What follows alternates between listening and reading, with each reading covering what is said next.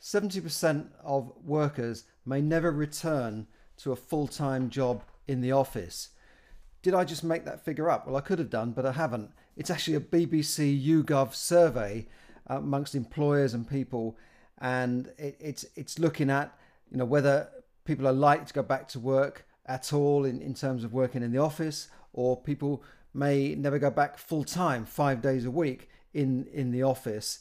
And this was uh, they, they actually surveyed over 500 senior leaders, and they, they looked at you know, some of them were actually worried about whether this would adversely affect creativity. Well, of course it would. You know, you need people working in teams. You need to be able to supervise them. You need to be able to know that they're working.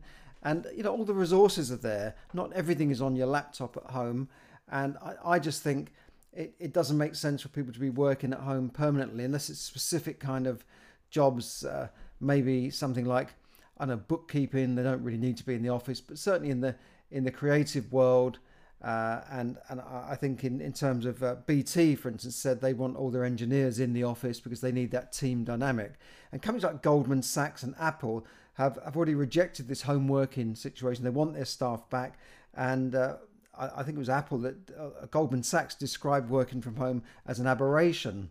Well, you know, of course, they've rented you know millions of square foot of, of shiny offices in in uh, in London and New York and Berlin and Paris and you know do they really want these offices empty? And uh, they've signed long leases. They can't just say to the landlord well actually COVID's happened you know have your office back. No they've got to pay those leases in some cases for the next 25 years. So you know they they they, they need to, to get people back in. And the city centres need it as well um, and, and another part of the survey is that three quarters of people believe that their managers will allow them to continue working from home some of the time. Of course, it's lovely working from home. I mean, of course, why would you not want to work from home and be sitting at home and you can do what you like? You know, you can work a few hours, you can uh, maybe sit in the garden, you can uh, have your washing going on in the background, you can even look after your children in the background in some cases. I know people are doing that. So why why would anybody not want to work from home and save on uh, on on on traveling and all the, the, hours a day you spend uh, traveling into work? Of course, uh, naturally, it, it's natural that you would want to work from home. So I, I don't blame people for that. But does it actually work for um, the employers? And I, I think it doesn't. Uh, in most cases, it doesn't. Although some could argue, well, the employers could save money on, on expensive office space. So maybe in the future, uh, employers will be uh, reducing the, the amount of office space they, they hold. And I know from a surveyor that, that that's kind of happening. They're, they're breaking down office buildings into smaller units and, and, and maybe that will happen maybe more hot desking maybe more flexible working flexible offices. This could happen. But we know that the city centres have been suffering because all the shops in the city centre so what is going to happen to all of this commercial property that's in the city of london? Uh, and and there's still cranes in the sky building more of it. You know iconic buildings the shard you know the cheese grater the the gherkin all these iconic buildings. Well I don't know. I mean, some of it could be turned into apartments. I'm sure people would love to live in a place like the Gherkin. I, I particularly, personally, wouldn't.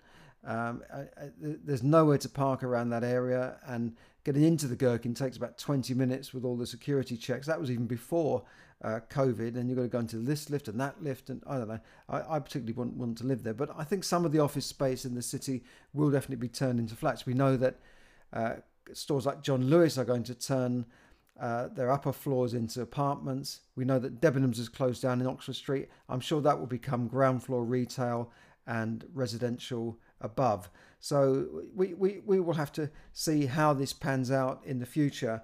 But um, if you've one of these people that have moved way out into the countryside, sometimes as far as Cornwall, which is like 250, 300 miles away from London, uh, what happens if your employer then says, no, we want you back in the office five days a week? You are stuffed, aren't you? Because travelling in from Cornwall would take, I mean, there's no way you just couldn't. You don't. You'd need a flat in London or something because you you just couldn't.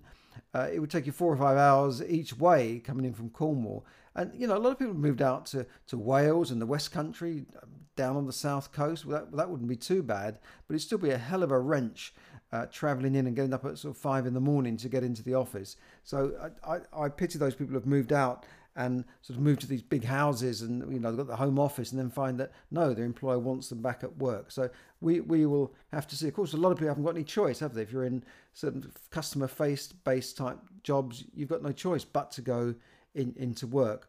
Um, but uh, we, as i said we, we, we will have to see how it definitely figures out. And that source is from from the bbc and we will have to see what will happen to the commercial office sector and, and talking about um, offices and property empires, uh, a trending story is that a Chinese firm is, is on the brink of collapse. Uh, I'm going to cover this more in detail uh, tomorrow, uh, but there's there's definitely um, rumblings in in China uh, over this firm that could be on on the brink of collapse, and it's one of the biggest borrowers in in China. It's a major Chinese property developer on the brink of defaulting on their, their borrowings, on their bonds, and it could uh, perhaps even bring down the, uh, the, the Chinese bond market, according to rumours. That is, uh, the company uh, has more than 300, not million, billion in debt. Now, I'd love to be able to borrow 300 billion.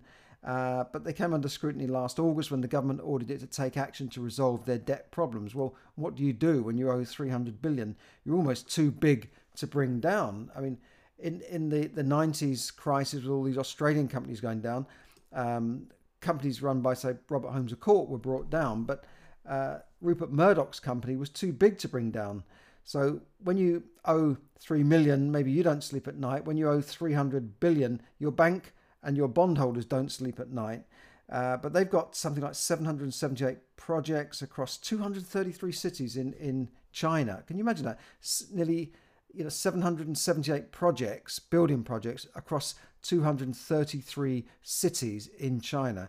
So been, we know that there's been a massive building explosion in China. I, have heard warnings about this before that um, uh, that there are. Uh, that the Chinese property market may be overheated, and we see buildings going up left, right, and centre. Of course, they don't have the the inconvenience of having to worry about planning permission there, do they? Um, and I think the company's called Evergrande. Well, They've been ever grand so far, but maybe not so grand in the future. I'm going to look into that in a bit more depth and, and see how that could affect not only the Chinese bond market, but maybe the financial markets, maybe even the property markets internationally. We know that there's several areas of the world where property is overheated. Uh, I would put London on those on that list. Uh, certainly Sydney, uh, Auckland, and and Beijing. So we will have to see what happens there. Tension, talking about China, tensions are rising as as China denounces the uh, AU-KUS pact, AUKUS, uh, between UK, Australia, and the US. This is where uh, Australia will be allowed to build seven, was it twelve nuclear submarines uh, to to uh, strengthen their their uh, security. It's seen as a move to push back China from expanding into the South China Sea. We know that China has uh, taken over islands in Vietnam and the Philippines and ignored international court rulings, and they've even built uh, a, a, a, sort of a, a man-made island in the South Pacific where they plan to have a base. Uh, China, of course, denounced it as an introduction of the Cold War, but we know who started this, and we know why. I, I, I think it's sensible that the West has to act because if China then make a move on Taiwan, then what happens then? You know, it will be like uh, Nazi Germany just doing what they want and the world standing by. So we'll see how that.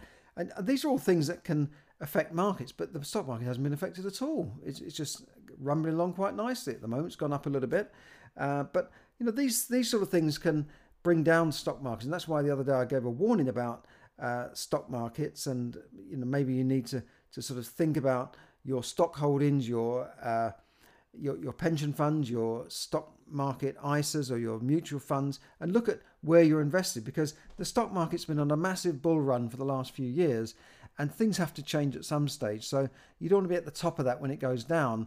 And if, if the market's dropped by 20, 30, 40, 50%, it could take years to recover. I'm not saying there's going to be a crash tomorrow, but at some stage there will be a massive correction. So it's called a correction when it's a little bit of a crash.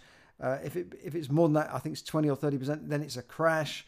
Um, just like what is the difference between a recession and a depression? Well, in this case, we've avoided recessions and depressions by printing billions of dollars and trillions of dollars and, and pounds and euros.